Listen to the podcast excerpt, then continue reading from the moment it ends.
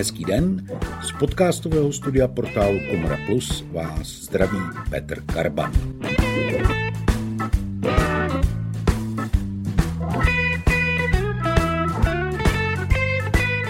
Dnes se budeme věnovat digitálním technologiím, digitálním nástrojům, které jsou spojeny nějakým způsobem s průmyslem turistickým, s cestováním, s průmyslem leteckým. Mým hostem ve studiu je dnes Zdeněk Procházka, produktový manažer společnosti Travelport. Zdenku, hezký den. Zdravím vás, Petře, děkuji za pozvání a dobrý den.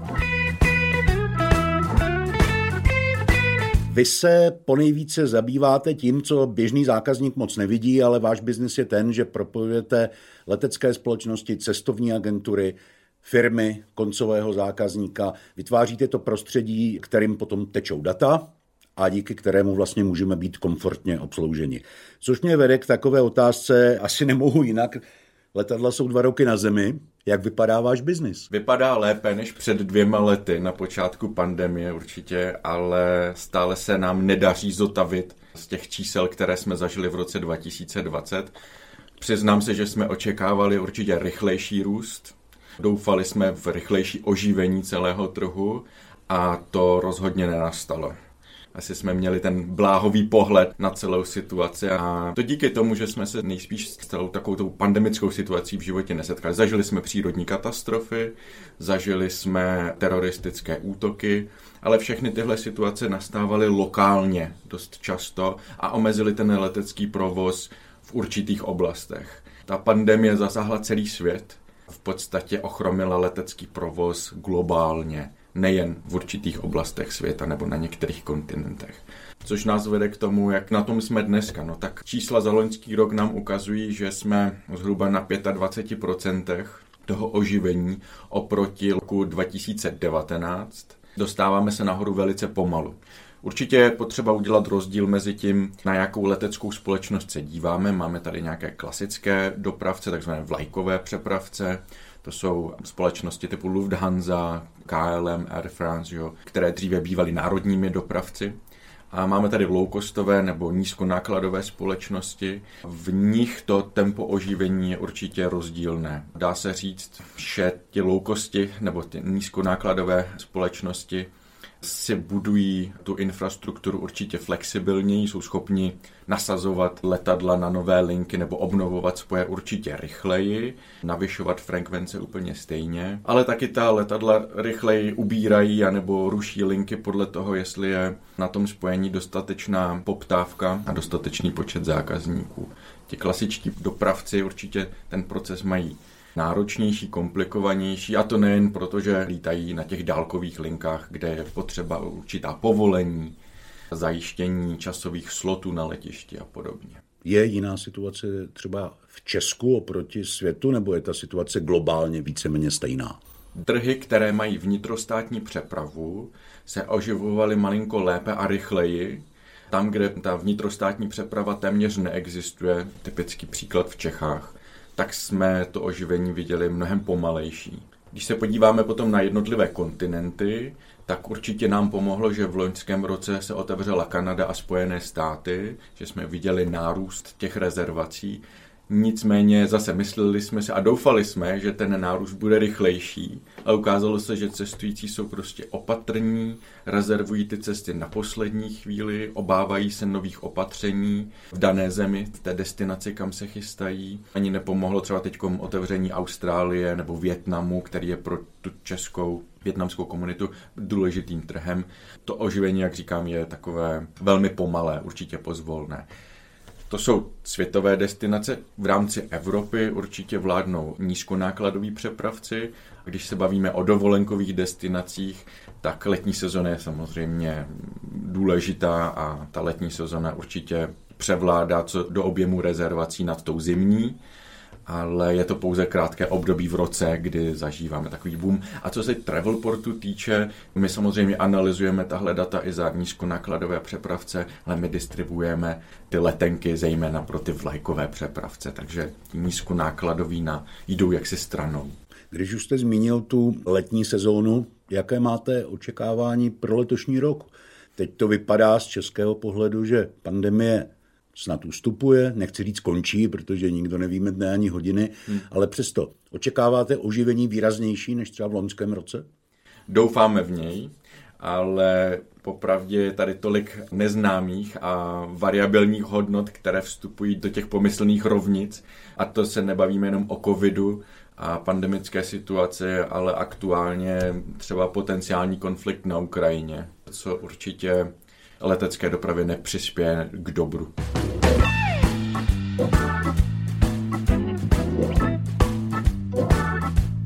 Posloucháte podcast portálu Komora Plus. Dnes na téma online rezervační systémy služebních cest a letenek se Zdeňkem Procházkou ze společnosti Travelport. Zdenku, zeptám se na jednu věc. Ta situace, které jsme se dotkli ty poslední dva roky, přineslo to do vaší práce nějaké nové trendy nebo nutilo vás to k nějakým novým řešením, která jste museli přinášet, abyste reagovali na tu situaci, nebo jedete vlastně pořád to tež, co předtím? Určitě se situace změnila.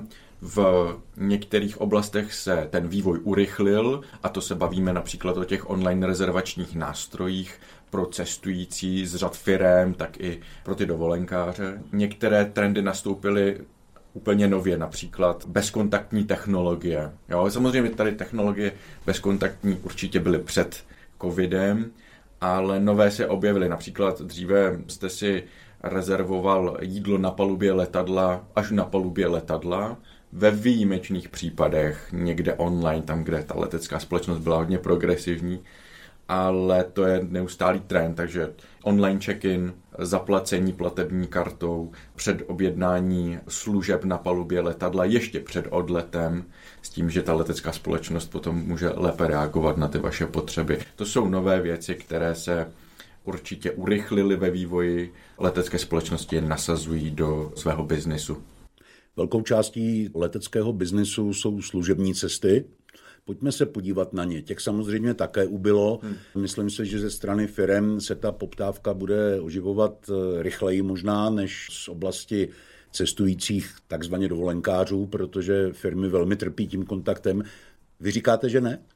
Ještě jsem nic neřekl, ale čtete správně v mém výrazu, že to tak není. Je to přesně opačně. Lidé cestují na dovolenou a mnohem více než předtím nebo v rámci covidu, protože každému chybí vycestovat někam do zahraničí nebo odjet na dovolenou, takže těch business cestujících je stále málo oproti těm předchozím letům. Poslední rok byl 2019 a to oživení ve firmách je pomalejší z několika důvodů. Za prvé, Firmy se bojí posílat zaměstnance do zahraničí nebo obecně na jakoukoliv služební cestu.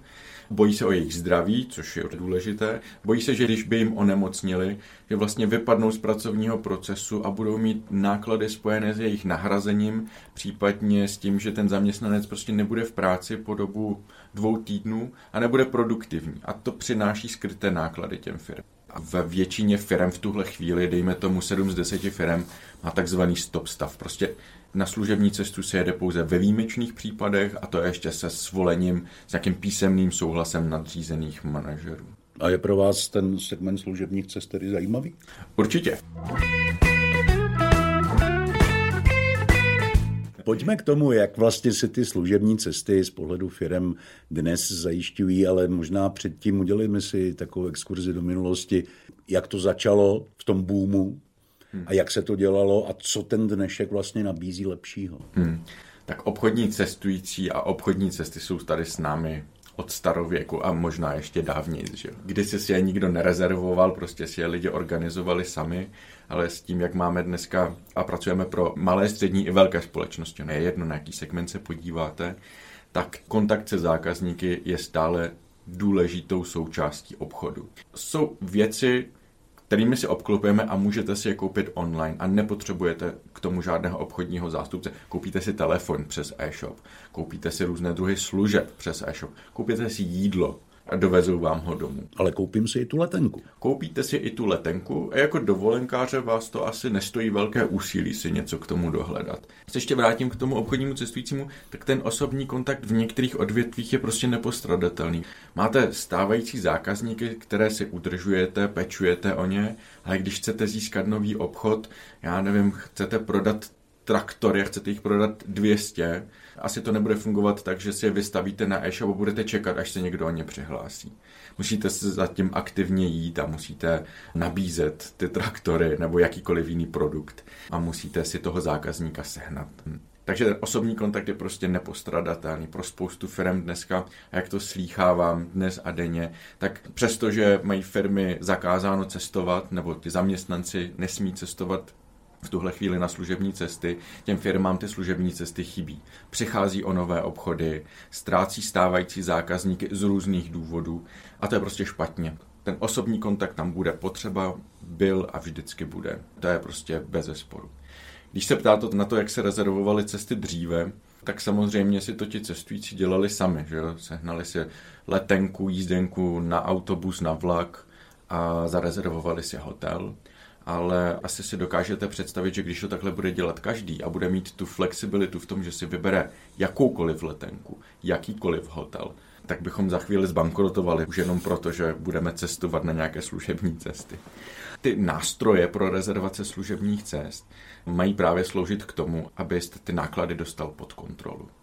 Jak se to dělalo dříve, dejme tomu ještě před deseti lety, většina firm měla cestovní, nebo stále má samozřejmě cestovní agenturu, která o ně pečuje, zná jejich cestovní politiku, pokud nějakou mají, a ti zaměstnanci nebo vybraná skupina zaměstnanců, kteří je obstarávají za ostatní, záleží, jaký model v té firmě praktikujete. Takže tihle zaměstnanci kontaktují agenturu, nebo kontaktovávali agenturu dříve telefonicky, e-mailem už dneska, ještě stále teda, a požádali agenturu o vyhledání letenky, nějakého spojení, zarezervování hotelu v té destinaci.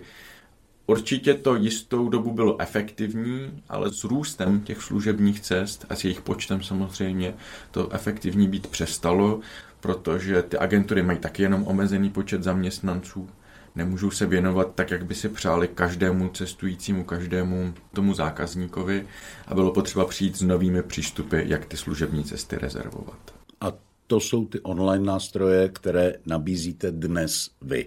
To jsou online rezervační systémy, které Travelport nabízí. Určitě nejsme jedinou firmou na trhu, která je nabízí. Existují určitě další nástroje. My nabízíme jeden z nich, který je na trhu k dispozici, jmenuje se Tripgate.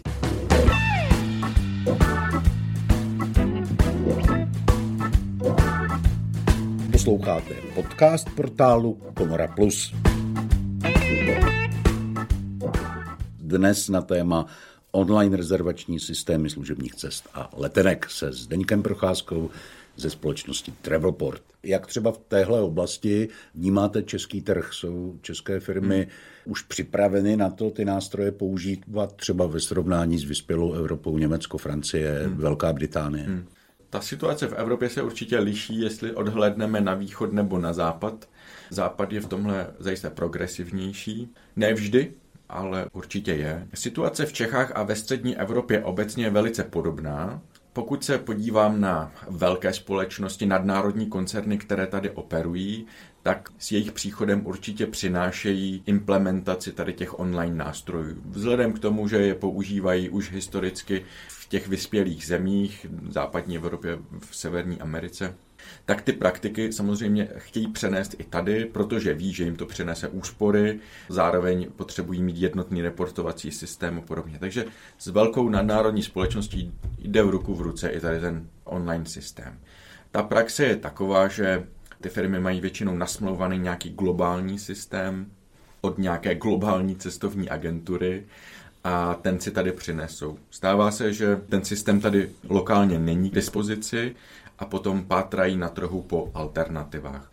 To, že není k dispozici, z různých důvodů. Může to být jazyková mutace, nedostupnost toho systému z důvodu konektivity k té centrální databázi a podobně.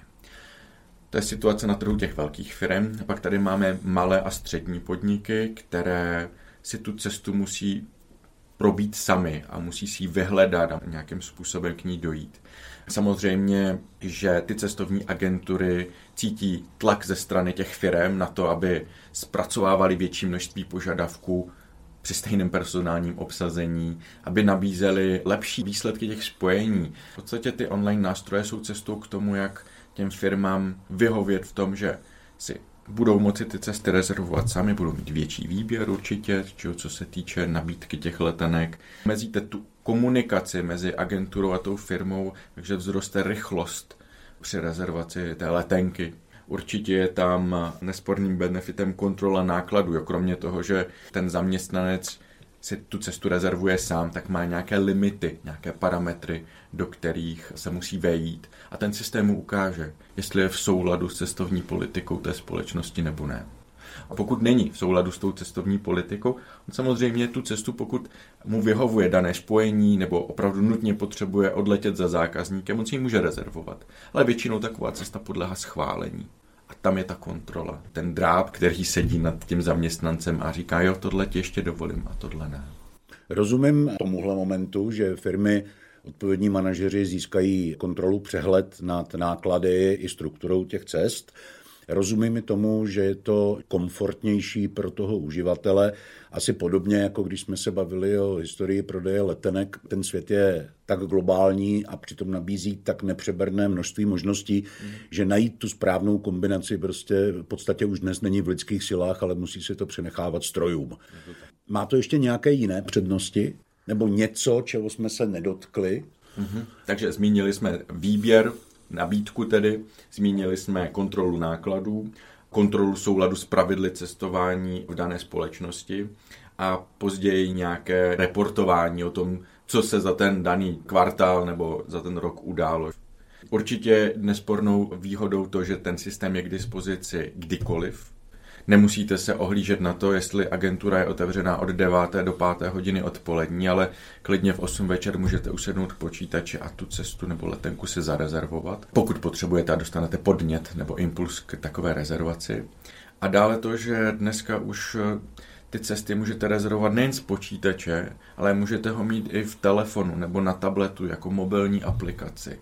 A tu letenku nebo to dané spojení si můžete vyhledat nejen doma, ale už třeba ve vlaku, v autě, někde na cestě, jedno kde jste a můžete to udělat kdykoliv.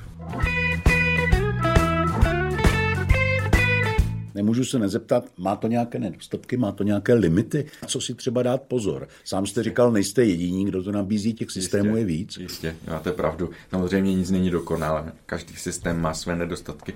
Vyrábějí je lidi, takže tam se asi nedá očekávat, že by bylo něco perfektní. Takovým nedostatkem těch systémů, které vidíme na trhu, je ten nedostatek plyne z roztříštěnosti vůbec toho obsahu a těch konektorů, které do toho systému napojujeme. Takže nedostatkem je pro ty cestující stále nedostatečná nabídka. My nabízíme, máme k dispozici letenky od téměř všech leteckých společností na světě, nebo těch většiny hlavních.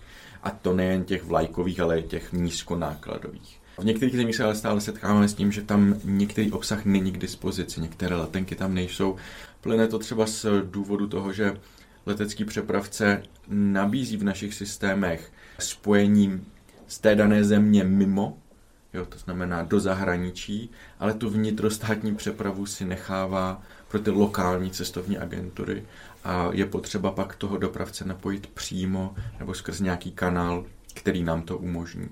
A to je pak finančně velice náročné, když chcete proniknout na nějaký trh a zjistíte, že je tam takový dopravce, který si ten lokální trh chrání, tak musíte si velmi dobře spočítat, jestli se vám vyplatí takové dopravce napojit, anebo ne, jestli se vám to vrátí samozřejmě. Jestli se to vyplatí vám jako travelportu, anebo firmě, která si ten nástroj pořizuje? Musí to vyplatit všem ve výsledku, že jo? protože když vstupujete někde na nový trh, tak eh, Zjišťujete, jestli máte dostatečnou poptávku ze strany těch firm, jestli jsou ochotní za takovou rezervaci služebních cest za ten nástroj zaplatit, kolik za něj jsou ochotní zaplatit a v jakých objemech v tu chvíli si jste schopen spočítat, jestli se vám investice do napojení nového leteckého dopravce na tom lokálním trhu vůbec vyplatí. Mířil jsem k tomu, jestli ty nástroje jsou, řekněme, customizovatelné, to znamená, jestli já jako firma, která si takový nástroj chci pořídit, instalovat a pracovat s ním, můžu říct, ano, Travelporte, ale já létám výhradně do Severní Ameriky, Kanada, Spojené státy, mm-hmm. takže mě zajímá jenom tohleto. A vy mhm. tam nasadíte jenom ten modul, který pokrývá. A nebo přijde někdo hmm. a musí si vzít jako celý systém, který pokrývá globálně celý svět od Austrálie po Kanadu. Ten systém není rozčleněný podle oblasti, kde operujete nebo operujeme. My distribuujeme ty letenky celosvětově bez ohledu na ty oblasti, ve kterých se ta společnost nachází. Určitě je důležité zmínit, že ta firma nekomunikuje přímo s námi, Často ano, ale to už v rámci třeba implementace, ale tím hlavním komunikačním kanálem je cestovní agentura, ta, která má ten přímý vztah a vazbu na tu společnost. A cestovní agentura potom komunikuje ty potřeby zákazníků s námi. Když jste se ptal na ty nedostatky, tak kromě té roztříštěnosti obsahu, která by si zasloužila nějakou konsolidaci, musím určitě zmínit nějakou rezistenci zaměstnanců ve firmě vůči implementaci takových systémů a učení se něčemu novému. Jo, to asi známe každý. To je obecný problém digitalizace. Obecný problém. to není nedostatek toho nástroje,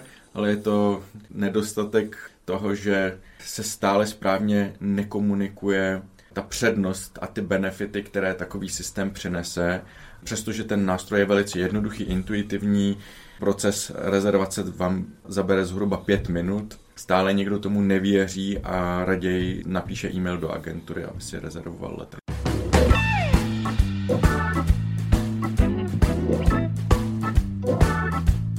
Posloucháte podcast portálu Komora Plus. Dnes na téma online rezervační systémy služebních cest a letenek se Zdeňkem Procházkou ze společnosti Travelport. Pojďme se podívat trošku podrobněji na to, co všechno takový online rezervační systém umí. Samozřejmě je jasné, že tam budou letenky a hotely. Je tam třeba i služba zapůjčení auta, večeře v restauraci a pak návazně dnes je velmi moderní spojovat třeba pracovní cesty v podstatě s lehkou dovolenou, takové to pleasure, a tak mě zajímá, jestli si tam mohu objednat i návštěvu třeba některých památek nebo mm. výlet parníkem po řece mhm. Mississippi mm. a tak dále. Mm.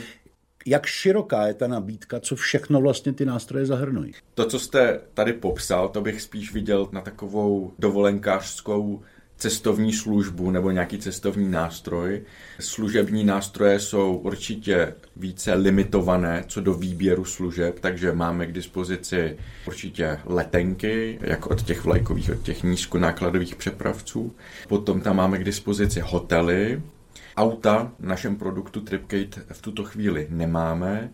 Těch důvodů je zatím několik, ale určitě ta návratnost takové investice je jedním z nich poněvadž um, když hodnotíte vhodnost implementace nového obsahu, tak se díváte, kolik vám generuje prodej letenek, kolik vám vygeneruje prodej hotelů a co si budeme povídat, výpůjčka toho auta nevždycky přichází v úvahu, takže tam si můžeme říct, že jestli na 100 letenek si ten zákazník půjčí jedno auto, dvě, tak jsme na takové návratnosti, že je to velice diskutabilní a další služby jako rezervace transportu, večeří, návštěvy památek tam určitě nejsou, už si musíte zařídit sám.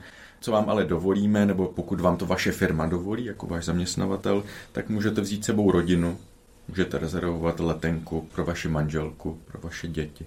Zdeňku, pojďme asi k té poslední části. Už jsme to trochu nakousli. Jedním z nedostatků nikoliv toho systému, který vy nabízíte, ale vlastně celé té snahy digitalizovat a nabídnout online nástroj je člověk. Člověk, který sedí v té firmě a má se naučit něco nového, má s tím pracovat.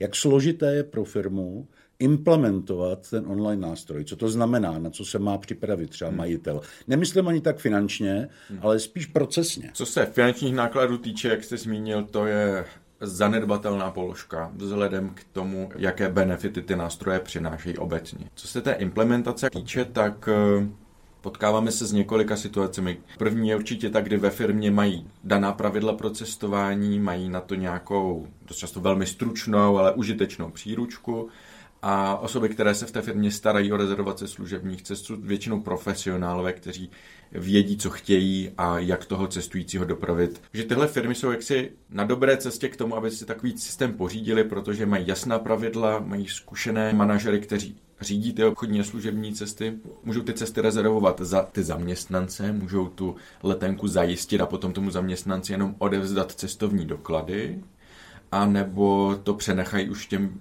konkrétním zaměstnancům, aby se každý z nich přihlásil do systému a letenku si rezervoval. Implementace potom trvá, dejme tomu, dva až tři týdny, v závislosti na tom, jak moc jsou připraveni, jak moc mají definovaná ta svoje pravidla a jak je případně chtějí vylepšit při nasazení takového systému co všechno vlastně od nás požadují. Nastává nějaká testovací fáze, kdy si vyzkouší celý ten proces rezervace a následně spouštíme ten ostrý provoz a monitorujeme po několik týdnů a zjišťujeme, jestli je všechno v pořádku a pak většinou už běží. Když se to takhle usadí, tak už všechno běží hladce. Vy jste zmínil cestovní politiku, řada firm ji určitě nemá, možná ten pojem slyší poprvé.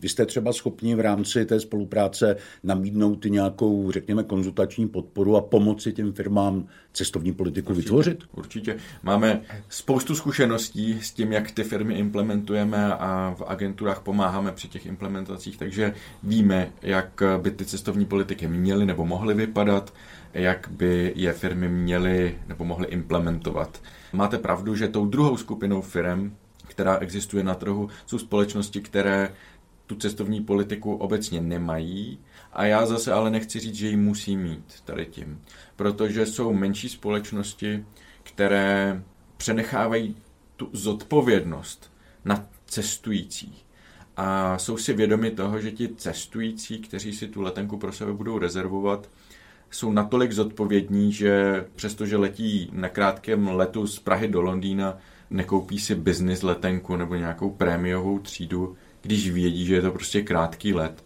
a nepotřebují to. Takže tam ta zodpovědnost je přenesená opravdu na toho zaměstnance a ta cestovní politika dost často neexistuje. A já to naprosto chápu, jo. protože v těch menších firmách nepotřebujete věnovat hodiny vytvářením nějakých procesů, když eh, spoleháte na zodpovědnost těch lidí, které zaměstnáváte. Těch větších společností, třeba u výrobních podniků, že to potřeba. Pokud takovou politiku nemají, jsme schopni pomoct, poradit, konzultovat, jaké jsou nejlepší opatření, jaká jsou běžná opatření v těch firmách a za některé můžu zmínit, že takovým nejhlavnějším a nejběžnějším parametrem těch cestovních politik je cena letenky, to se asi dá odhadnout, do různých destinací, můžete to specifikovat regionálně nebo podle kontinentu. Pak je tam dalším parametrem, je to v podstatě soulad s nejnižší cenou, která na tom daném spojení existuje. Když bych to obsal trochu do hloubky, tak eh, na frekventovaných linkách Praha-Londýn ještě před covidem létalo, já nevím, přes 10-15 spojení každý den a měl jste opravdu velký výběr a měl jste možnost vybrat si to dané spojení nejen podle času, ale i podle ceny. Při takovém hledání letenky vám systém zobrazí samozřejmě ty výsledky od nejlevnějšího po nejdražší a na těch vybraných linkách se dá vlastně v té cestovní politice určit a vymoci potom zaměstnance, aby si vybral opravdu tu nejnižší anebo lehce dražší nad tou nejnižší cenou. Čili nějaký interval, řekněme. To nějaký interval, nějaké akceptovatelné politiky, jak by se to dalo nazvat.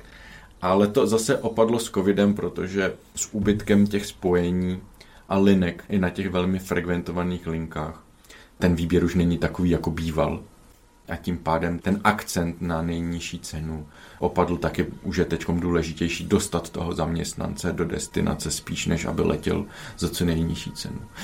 Tady mě ještě vede jeden parametr, který se objevil právě i s covidem a to je flexibilita těch letenek. Dříve se za flexibilitu platili drahé peníze, když jste si chtěl vyměnit nebo vrátit letenku z jakýchkoliv důvodů. A dneska už i ty nejnižší a nejlevnější tarify bývají měnitelné nebo za nějaký drobný poplatek vrátitelné.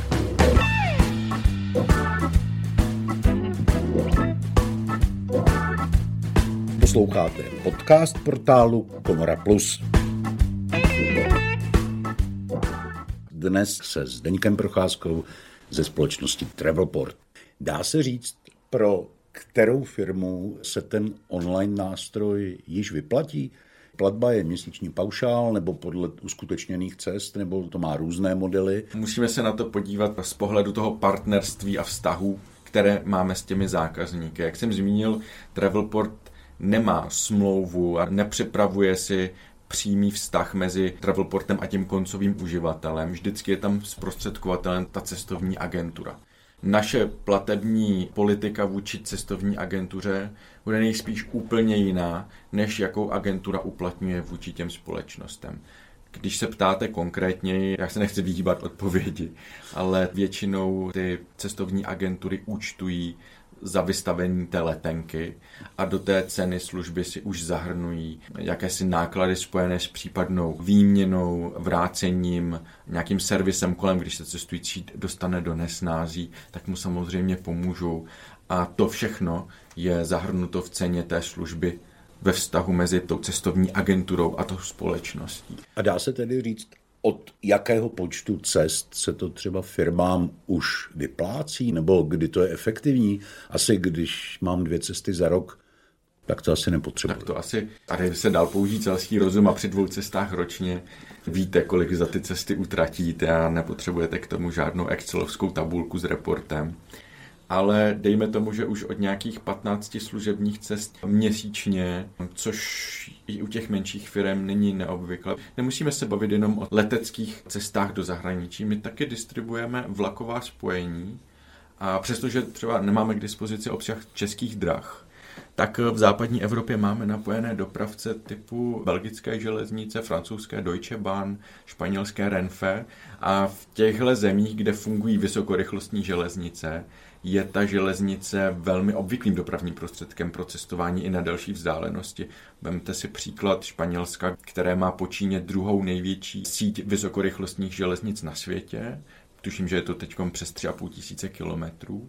A ty služební cesty i vnitrostátní prostě organizují zejména za pomocí tady těch vysokorychlostních vlakových spojení.